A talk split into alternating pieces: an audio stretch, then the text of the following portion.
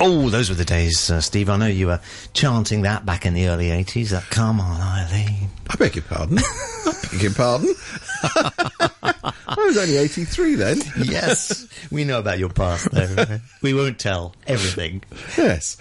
Here he is. Here he is. It's Thursday morning. Um, and actually, I was thinking earlier on, there's actually not that much to talk about this week, but actually, we were just talking off air. And actually, there's a lot going on, right? It's amazing. It's amazing. I mean, shall we start with, with a new law? I always like a new law. Nothing like it. Nothing like a new law. Um, every new law that comes to Hong Kong is a good one. So this one Hmm. is the national anthem law. now, this is interesting because uh, Carrie Lam, bless her, says, "Oh." Oh, you really mustn't politicise this. There's nothing political about the national anthem. Now, she's either having a laugh, or she's got a strong sense of irony, or she's never read a book. Let's go for never read a book, because she should know something about March of the Volunteers, which is the national anthem. Um, incidentally, one of the reasons we're getting it is because China doesn't have a national anthem law. It's just because China's, uh, uh, the mainland's introducing one. But you know who does have a national anthem law? I mean, this is bizarre. Go on. Macau. Oh, really? Yes, Macau, the splendid example to Hong Kong. They've actually got a law about how it should be sang. But let's just talk about the national anthem law because the March of the Volunteers is, is very interesting. It started out life in the 1930s as, as a stanza from a poem. There's not many words to the national anthem. Funnily enough, I actually know them in English, which is bizarre beyond belief, and, I'll, uh, and we'll come to why I know that. Um, Can you give us a couple Arise, you who refuse to be bond slaves, and so it goes on. Gosh. Okay. anyway, okay, cool. anyway, so um, oh god, am I going to be prosecuted for that? Not yet. The law hasn't come into effect. But the, the the fact of the matter is that um, it started out. Uh, as a poem, and it went into a film. That's how it got uh, well known. This is No Politics. Oh, by the way, it was a film about the struggle against the Japanese who'd occupied Manchuria and the author of the national well author of the lyrics the lyrics this is important the author of the lyrics had been uh, he was a well-known chinese nationalist but he fell out with the kuomintang the, the, the, the then biggest nationalist party in china uh, and w- was shoved in jail no politics At all? at all. The, the, the film finally got made, and um, somebody said, you know, this could be set to music. So, in true patriotic Chinese style, they got. Oh, that's right, a Russian to write the music for it. So it's actually a Russian who wrote um, wrote the music for March of the Volunteers. Wow. So we, we, we, fast forward to the end of the Kuomintang area era, I should say, uh, up to 1949, and just before the communists took over in October. Um, there was a there was a, a, a so-called peace conference held in Prague in Czechoslovakia, at which the, the Chinese Communist Party turned up as the representatives of China, even though they weren't governing the country, and they played March of the Volunteers as the national anthem. But the, nobody had actually decided it was the national anthem at this point, so they held, held a committee uh, you know, uh, God, they may have been in Hong Kong. They had a committee, and apparently they had some 600 submissions of, of various tunes and lyrics that, that might make it. But it was, as ever, it was Mao Zedong. He liked March of the Volunteers because it had this theme of, um, y- you know, standing up to the imperialist aggressors and blah blah blah. Anyway, so they then decided March of the Volunteers would indeed be the national anthem. And that's all very well, um, ish. Um, So that was in about what? 1949. 49, right? 49, shortly after the the um, founding of the People's Republic. So that that was kind of okay. I mean, things tr- trotted along, but then it was decided that um, they they really needed some more sort of references actually to the Communist Party in it. So the, the words would change. Remember, no Ah. politics, no politics, politics. whatsoever. Anyway, but but come the Cultural Revolution, and the writer of the march of uh, uh, the, the lyrics of the March of the Volunteers was declared to be a counter-revolutionary and was slung into jail. So then, of course, that makes the song counter-revolutionary. so during the period of the Cultural Revolution, they, they mainly used "The East Is Red," you know that that that the, the song from the opera, and So it was sort of put aside the. it was just put aside. I mean, they didn't actually formally say, but it was put aside. Hmm. He was put in jail and unfortunately died in jail. Oh. um, after the madness of the, the, the, the Cultural Revolution subsided, that the, the March of the Volunteers was resuscitated. But I think it was only um, in, I, I've forgotten the date, but it was only actually in the 1980s when it actually became the national anthem again. I mean, formally speaking. So what happened was, oh, and incidentally, th- they then re- re- restored the original words. Hmm. Remember, no politics. Hmm. So all the ah. references to Mao Zedong and what have you were taken out of it, and, and the original words were put back. So then, you know, it was it was restored. There was a there was a its status was actually enhanced in in law, but the way it was used and what is appropriate and inappropriate use of the national anthem has never been a ma- matter of legislation until now, strangely. I mean, it was, as you know, it was played very prominently at the handover ceremony in Hong Kong, and it is played at all hmm. state and and SAR occasions here. So, you know, there's little doubt it is the national anthem, and nobody disputes it.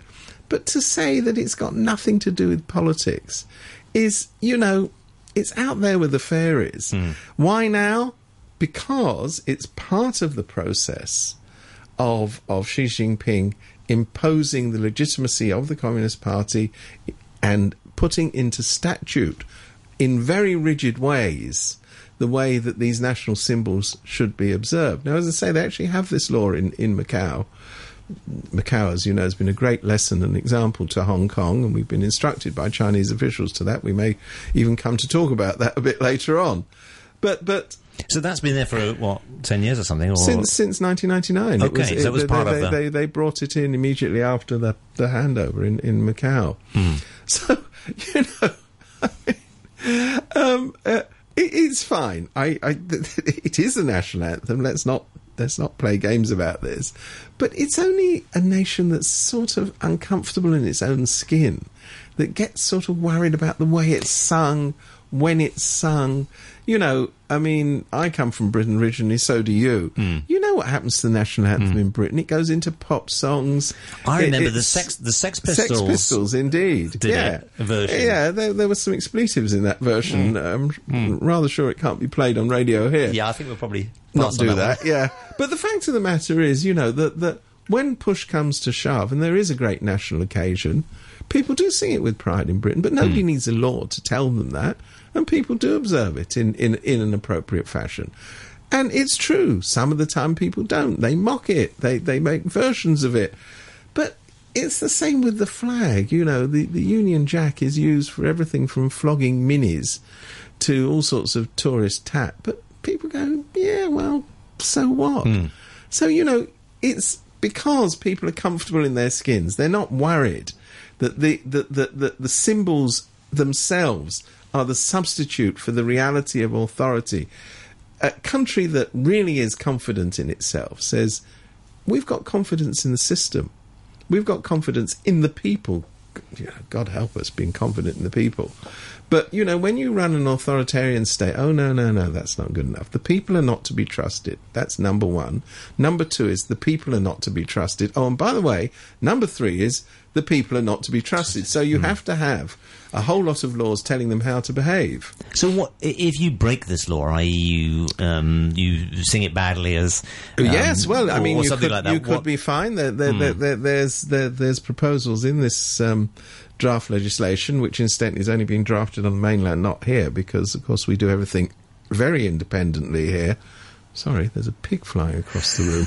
Um, but that also include, includes incarceration in certain instances Hmm. for, for abuse of the national anthem. Yeah. Goodness. Great. Hmm. Great.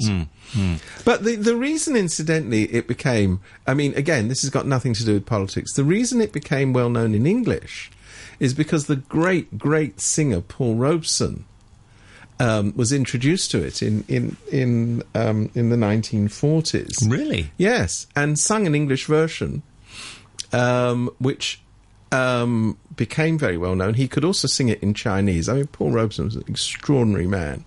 But, you know, he was a leading member of the American Communist Party. This wasn't some great coincidence. Oh, and guess who it was who sang the March of the Volunteers in 1949 at the Czech um, uh, uh, a World Peace Conference? Paul Robeson Paul Robeson. in Ah. Chinese and in English. Goodness. Yeah. I didn't realise he was a member of the Communist Party. Oh, very much so. Okay. Very much okay. so. There, there, there is for the listener. If you ever want to read a extraordinary book about Paul Robeson, it's a book by Howard Fast called Peekskill USA, which is about a concert in in upstate New York, which um, he and I think Pete Seeger, uh, var- various other well-known lefty uh, musicians were attended to, which was attacked by a fascist mob and uh, I mean, including with fatalities, and they held it twice, and the whole story of this concert. But it's also the story of Paul Robeson, who's just, I mean, what a man! He was, he was, he was a world class athlete. He was a very, very well known actor. You know, he had, did a famous rendition of of um, Hamlet. He was a very well known singer, and of course, he was blacklisted during the McCarthy period in in uh, He was in one of America. those. Yes, Okay. yeah, Mm, yeah. mm, mm. Wow. But Well- of course, none of this has got anything to do with politics. I, I need to stress that. Of course, in nothing case to- Carrie Lam is n- listening. Nothing to do with politics whatsoever, but presumably this law is going to be enacted come what may. Well, I suppose so, but then you know you could say that about the national education law, which didn't come into I mean, being. you know, do, do these things, in fact, that one as well. do- I mean, do do these really give us a, a taste of what is to come? In fact, there's going to be a whole pipeline of these things that are really just going to come in, be rubber stamped, and well, be that's on the very statute. interesting because you've got this coming. This is not there, but it's it's making its way to the statute books. Hmm. You've got very very clear indications from the Lam administration that they're way from being done with new laws on national education. and you then have you know these so-called reinterpretations of the basic law about you know how to take an oath and what are the consequences of not taking an oath properly and the oath of course uh, contains references to loyalty to the motherland and all these things so you know you are you are uh, you're steadily seeing this process of eradicating the the high degree of autonomy. Uh, I, I, I, I sound like a broken record. It's mentioned very often, but you know, if it's not mentioned, people accept it as, as inevitable and, and desirable. Um, we'll break for music in, in the news in just a second, but just, just one thing, one aside. You know, uh, one story that went through quite quietly this week was this story about the legislators um, having to pay back their salaries from the last. Um, Not only their salaries, but the salaries that they pay to pay their assistants. their expenses. and their, yeah. I mean, you know that that seems it, it seemed to have been uh, outweighed by other news this Yeah. week. I Um, mean, that's very interesting. It's now Hong Kong going down the Singapore route. The Singapore route has always been that the way to deal with uppity um, legislators who you don't like is to bankrupt them. And this is what it will do. And of course, once you've bankrupted them, you can say, oh, they're bankrupts, they're not desirable people, they can't run for office. I mean, it, it, it's a tried and tested method of using the law rather than, you know, having rule by law to to do these things. And I mean, it's particularly obnoxious in the case of the second round of banned legislators because they had been accepted as legislators, and retrospectively, it was decided that they weren't. and I mean, they the did actually, first and they did actually work. Yes, and the first two. Hmm. it's true, had, uh, uh, their status as legislators was questioned from day one. But the other four had been accepted by the president of Hmm. the legislature as being, and now they're saying, well, yeah, we said accept, but you know, when we say accept, it doesn't mean accept. Steve Vines is here as ever on a Thursday morning, and the news there, uh, uh, Steve. Um, they touched on the national anthem. Uh, yeah, Michael Tien saying that he, he has concerns, and I think quite a lot of people do. Hmm. You know, the, the the devil is in the detail with these things. I mean, to say that the national anthem is the national anthem seems to me relatively uncontroversial. Um, but but then you know you're going to pick people off the streets for humming it. I, I mean, you may say, "Oh, that's just ridiculous," until it happens. Until it happens. Okay, um, it, it has been typhoon. Two typhoons we've had, and um, actually we might have a third by the sound of it. We may indeed. um, which is a bit worrying, but uh, that they come so thick and fast. But um, I think what's come out of that a little bit on the on on our side, if you like, is Macau. What's going on? Well, what is going on? I mean, you've had fatalities in Macau. Hmm. You had uh, uh, what now seems for the number 10, the, the first of those two tycoons, you had something like a two hour de- delay Hmm. in raising the um, number 10 signal in, in Macau. And the rumours in Macau which are throwing, flowing thick and fast, are to the effect that the determination of when the signal is raised comes from the Macau casino bosses. Who, who who have certain other priorities which don't include saving people's lives and making sure that flood precaution measures are taken. So the fact that the head of the observatory in Macau has had to resign I don't think that was for you know reasons. meteorological Yeah. or personal reasons. I think it may mm. well have been for other reasons. Whether any of that will come out, we don't know. And the reason we don't know is because the Macau government, in the aftermath of this, has decided that no bad news can be news. So they, they, they, they banned four Hong Kong journalists from entering Macau on grounds of national security unexplained. Well, we don't explain that. It's national security. Um, and then you think, well, that's pretty bad. Until you've now got these other reports, uh, which appeared in, in Apple Daily yesterday, about how they'd rounded up the bosses of the big newsrooms and said, right, if you guys want to keep your jobs, we don't want any more of this negative news happening. Now, I know Wow. that Macau isn't a beacon, a shining beacon of how you run an SAR, and Hong Kong has always uh, uh, enjoyed a lot more autonomy than Macau has. But what seems to be happening is that that intolerance for freedom of expression in Macau, which actually has always been stronger than here, much stronger than here, is is now becoming of, of total mainland standards. I mean, the idea of calling all in all the calling in all these um, news executives and telling them what to write in newspapers is something that happens every day on the mainland. It's not a it's not a new new development. Banning Hong Kong journalists. Uh, this isn't actually the first time they've done that. They've done it before. Is interesting because they know that the Hong Kong media is much more free than their media, and they also know there's a lot of Macau people read the Hong Kong media, so they they understand that there's feedback from that. Now I know that we've been told by senior Chinese officials that we have a lot to learn here in Hong Kong about how to manage things and um, Macau is a shining example of how to run an SAR. Well, you know, if you want people to die unnecessarily during typhoons, if you've taken no flood prevention measures, measures that in a typhoon area should have been taken from not from day one, but from every day. The fact that they had a, an emergencies committee, which was set up after hmm. the last disastrous typhoon four years ago, and has done nothing. And the reason they've done nothing, I mean, get this, is their actual official explanation is, oh, well, the committee only met as and when there was an emergency. And I'm thinking, no, no, hang on, hang on, boys, hang on, boys, hang on, boys, hang on, boys. No, no, no, no. The way this works is you plan for it. You don't wait for it to happen and then call a meeting.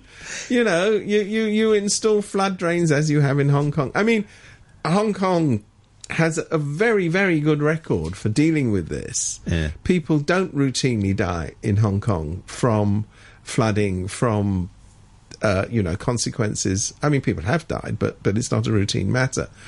And the cleanup here is just It's staggeringly quick. It's quick. It's quick. So Yeah. you know, um, I know we we should learn everything from Macau, but really, what they mean is we should learn to shut up.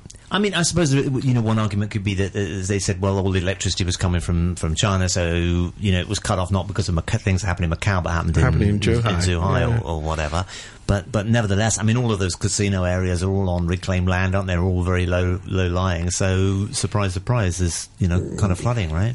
Gosh, gosh, who knew? I, you know, it does. You, you, touched on it again then, but um, you know, Macau being that shining example, unfortunately, I think is going to continue to be. Well, as, um, I mean, because they held uh, up as in, in in the eyes of be, in the eyes of the bosses, you know, tremble and obey is the way to go. By and large, that's what Macau has been doing. You know, uh, we mentioned before the break, you know, that Macau is is the only part of China that actually has a national anthem law already because they're so over keen to prove that that you know, yes sir, yes sir, you know, they're, they're the little boy at the back of the class who everybody else in the class really hates, who, who's shoe shining the teacher. They're called the Macau SAR government. Yeah, well, again, I think we're going to see more of that coming uh, I think as we well, are. aren't we? We are. Um, let's let's turn to something else, and that's the uh, the sad passing of, uh, of David David, Tang, Tang. yeah.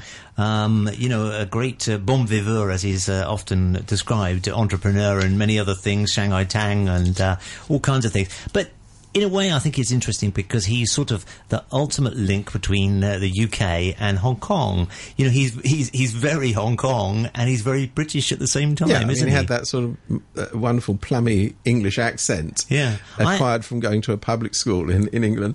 I only I only met him once, and I met him completely randomly getting off a plane in uh, uh, in, in in in London once. I, he was literally in front of me as we got off the plane, um, so I don't know him at all. But you knew him quite well. Well, I, I wouldn't say I, I knew him. I, I met him actually several times, m- more than several times probably. But but and he also happens to be a neighbour of mine in Sai Kung. Uh, that's his second house. No, I don't have such a thing. I'm sure he has a few more. So. he has a lovely house in Sai Kung on the waterfront with a very big garden. Uh, very nice. Uh, I hope I hope the family keeps that. But anyway, but I mean, what what always interested me about uh, David Tang was. I mean, on the one hand, he was a sort of absurd figure because he, he was sort of obsessed with name dropping. Uh, but in his case, he actually did know all those people. I've I've come across name droppers who didn't, you know, drop names of people they didn't know. He actually did know all these people. He was an amazing networker.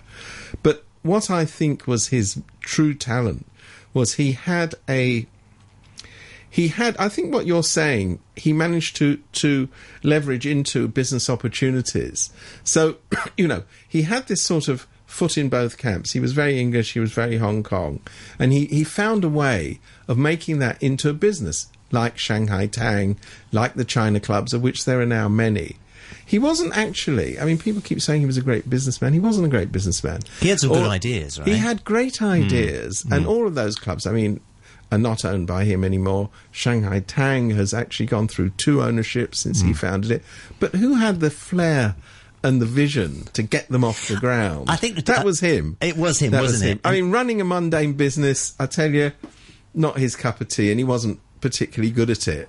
I think Chi- the China Club was was was for me was one of the interesting ones because you know here was a building that in, in the in the late sixties was it was the mouthpiece of the Chinese Communist Yeah, regime. well, it was the Bank of China building, The Bank yeah, of China building. yeah. That's right. And suddenly he he manages to install this sort of upmarket club, uh, attracting all of these foreigners. And Yes. basically, is what it is because China Yes. Club isn't really about China, Chinese. it- really, it's, more not. about and- foreigners. But you know, I mean, one of the things he had a very good eye. Yeah. Uh, and the building is a sort of Art Deco-ish building. It's actually a really I- nice building, I yeah. say sort of because Yeah. it's not entirely an Art Deco building. But by the time he'd finished with the upstairs bit, which is the China Club, it became very Art Deco indeed. I mean, it's a lovely piece of kit. It is. It's a very nice. Um, it's a very nice outfit. Doesn't, in my view, serve the finest Chinese food, but uh, these are all matters of opinion. But the fact of the matter is, you know, who had the connections? And his connection in this instance was through T.T. Choi, who was very close, uh, uh, who's also deceased, uh, very close to the Chinese Communist Party, who who had all the connections, helped helped him through the door, and was Who, sorry, who was T.T. Choi? T.T. Choi um, was a big tycoon. He was actually his. He, he started out as a paint manufacturer, but like all Hong Kong typhoons, he ended up um, with property. Who knew property? um, what a what an original diversion! But. Uh, and he was involved in some interesting things on on the sort of darker side of life.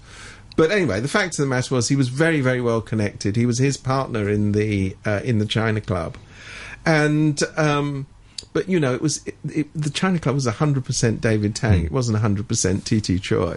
Hmm. It was his you know hmm. his vision of, of of an Art Deco club, his his artwork, his his. A, a lot of input into design and the whole flavour of the place, which was basically, it, it, the, the aura was supposed to be 1920s Shanghai, and it was. It was, That's yeah. exactly what it. Well, it is. Yeah. I should say it's still going. Yeah, yeah. And, and and the other thing is, he kind of dabbled in politics. He was um, because he was an inveterate networker. He did he did use that to to insert himself into the um, political arena. So I mean, you know, he sort of acted as an intermediary with the Brits. He sort of acted as a um, a sounding board. I know that, that Chris Patten listened to him quite a lot. I know that um, in the period after Tiananmen, when relations between Britain and China were, were tense. In fact, between China and the rest of the world were very tense, but it was more pressing for Britain because the agreement had already been signed for the handover of Hong Kong. And the question was, you know, how was that going to be implemented when China was in this state of trauma? I mean, he was one of the people who, who we are told, I don't know whether it's true or not, but we are told, went to see John Major, who was the Prime Minister at the time, and advised him on what I still think was an ill fated visit to, to Beijing. But it was the visit that got the airport project kick-started. Well, re re re kick-started, if Hmm. if, if you know, because it was already on the on, on the blocks. And David Tang was actually at that point he was quite a young man. I mean, he's died at the age of just 63, 63, so he must have been in his mid 30s at that point. In you know after Tiananmen, which was what 89. 89, yeah. So he must Yeah, he was 30 late fairly 30s fairly influential from from you know quite a young age. Well, I mean, let's not forget he didn't emerge from nowhere. his his grandfather was was was a very very prominent figure. Uh, a gold trader, among other things. So, you know, I mean, the Tang family, he's not a boy from the sticks. I, I know he always used to say, oh, you know, my grandfather kicked me and my mother and my grandmother out because of various reasons, and, and we were left to fend for ourselves. It's not actually quite true. I mean, there was enough money to send him to an English public school. They didn't live in squalor. I mean, maybe kicked out from the millionaire mansion, but not. not left in a housing estate in in in Sham Shui Po. I mean, I suppose that's the thing, isn't it? That that if you start with money, you, you actually have a lot of a lot so of opportunities. if you, if you start with a billion and you go down to a mere hundred million, it's it's pretty bad, but it's still a hundred million. I, I, those figures aren't. but aren't but nevertheless, figures. out of all that, he was a character. He was an entrepreneur. Well, he, what I like about Hmm. him is he was larger than. li- I mean, I do like a larger than life person. Hmm. Very sharp mind, and you know, very um, genuine. In I mean, genuine enthusiasm. Enthusiasm, yeah, I love yeah, that. yeah. You know, you think how many people in business in Hong Kong. Who look like you know look as interesting as a sheet of accounts and talk as interestingly as though they've just come off a paper paper thing. I mean, here was a man who had ideas and did something about them, and you know went you know if he want, wanted something, boy did he go for it. yeah, yeah. So, you know, in that way, he's totally admirable. And, you know, you can forgive him the name dropping and the slight exaggerations. Well, kudos to uh, to David David Tang for all that uh, he did, and uh, I'm sure he'll be uh, sorely missed. And remember, So Steve Vines is with us, and uh, it's the end of an era this weekend, right? well, it is. You say, if, if you're listening to this on digital radio, which I certainly do at home because I live in Sai Kung and all other forms of radio reception are pretty, pretty damn poor. Um, the listener who listens to Morning Brew next Thursday will not be listening to it on digital radio because it will be closed down. Hmm. I think it's a very, very sad day, and I, I- you know, I know we're talking on RTHK, and I'm not an employee of RTHK, so maybe I can say this, but the fact of the matter is, I simply do not understand the reason to close down the whole service, and I especially don't understand the reason for closing down the BBC World Service transmissions, which are both on, on AM and on digital, and um, substituting it by, by Putonghua service, which, to the best of my knowledge, is listened to by practically no one because it exists at the moment. You can get it on, on, on RTHK's current digital service. I just don't understand why you would actually do that. I hmm. really don't understand why you would do it. I, I mean, our good friend politics may well have been playing a role Really? here. Who knows? But the fact of the matter is that it, it, it, the BBC World Service in itself is what it is. But it's also, as far as Hong Kong is concerned, and this is what matters because we're in Hong Kong, it's a reflection of the fact that this is an open and international city and will transmit on open airwaves broadcasters from other places. Uh, including those which are world standard, and I think whatever you think of the BBC World Sta- World Service, and of course it has many political opponents domestically, incidentally, as, as well as internationally. We, we should we should just quickly say that uh, BBC World Service will be available on Radio Four uh, from eleven o'clock uh, at night until seven o'clock in the morning uh, going forward. I think that's the that's the plan. I hear. I understand that is the plan. I also understand that's not prime broadcasting time, but um, no, yep, yep, it will still be there, so it's not totally disappearing. But But, it- the but- fact is that that listeners in Hong Kong for, for many decades have enjoyed access access to it through uh, through their radios. Now it is true, you know, and I know that RTHK has mentioned this. You you can get um, digital. Uh, sorry, you can get internet broadcasts of it, but actually you can get internet broadcasts of any station in the world. That's I believe why it's called the World Wide Web, but correct me if I'm wrong there. Well, I guess we all hope that it's, it, it, you know, the, the internet delivered stuff will have more of an impact and be more easy to, to access going forward because it, you know, there is a lot of, uh, a lot of choice. But nevertheless, the ending of the digital radio, um, is a bit of a shock because in some parts of the world it is, uh, it's booming. You know, it's booming in many parts mm. of the world, in fact. Mm. Um, again, I, I, I, I'm, I'm having to give my, digital radio, which I bought as a waste of money, I want to say, uh, to my sister in London because she's a very avid lis- listener to digital radio. There, there's endless. I mean, the whole point about digital radio, as if we didn't know, but let's just make clear what it is, is it gives you enormous amount of spectrum. Mm. So, you know, you can have tiny little local broadcasts, you can have great big national or international type of broadcasting and many things in between those two. I mean, it gives you a flexibility, and the fact that we have that system here and we're actually throwing it in the dustbin. Is I mean, is this one of these things that Hong Kong sort of sometimes has become a little bit known for, and that is not seeing something through properly, not not doing it properly, not making it happen properly. For instance, it didn't force the commercial radio broadcasters to go well, onto I DAB. That's, that's big part of it. I mean, you know, poor old RTHK was left carrying the can. I mean, it's only in, in Hong Kong, it's only RTHK that does digital broadcasting.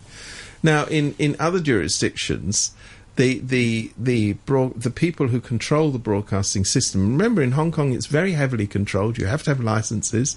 You don't just come on. You know, you mm. don't just set up a, a, radio station and hope for the best. Um, they they just they just crumbled in the face of opposition from the commercial broadcasters. Mm. And, you know, they have the power to say, this is the new technology. We in Hong Kong are committed to a better quality of broadcasting. You've got to do it. And mm. they hmm. didn't do that. They didn't do it. Uh, yeah, sadly, I, I, think I think this may be a continuing story of uh, yeah. other similar things. Called lost opportunity. It is though the last time you'll hear Steve Steve Vines on Morning Brew on digital radio. So so you better say in, your goodbyes in, in clearer sound. Goodbye. see you not next week, Steve. We'll see you the week after because you're you're you're away next week.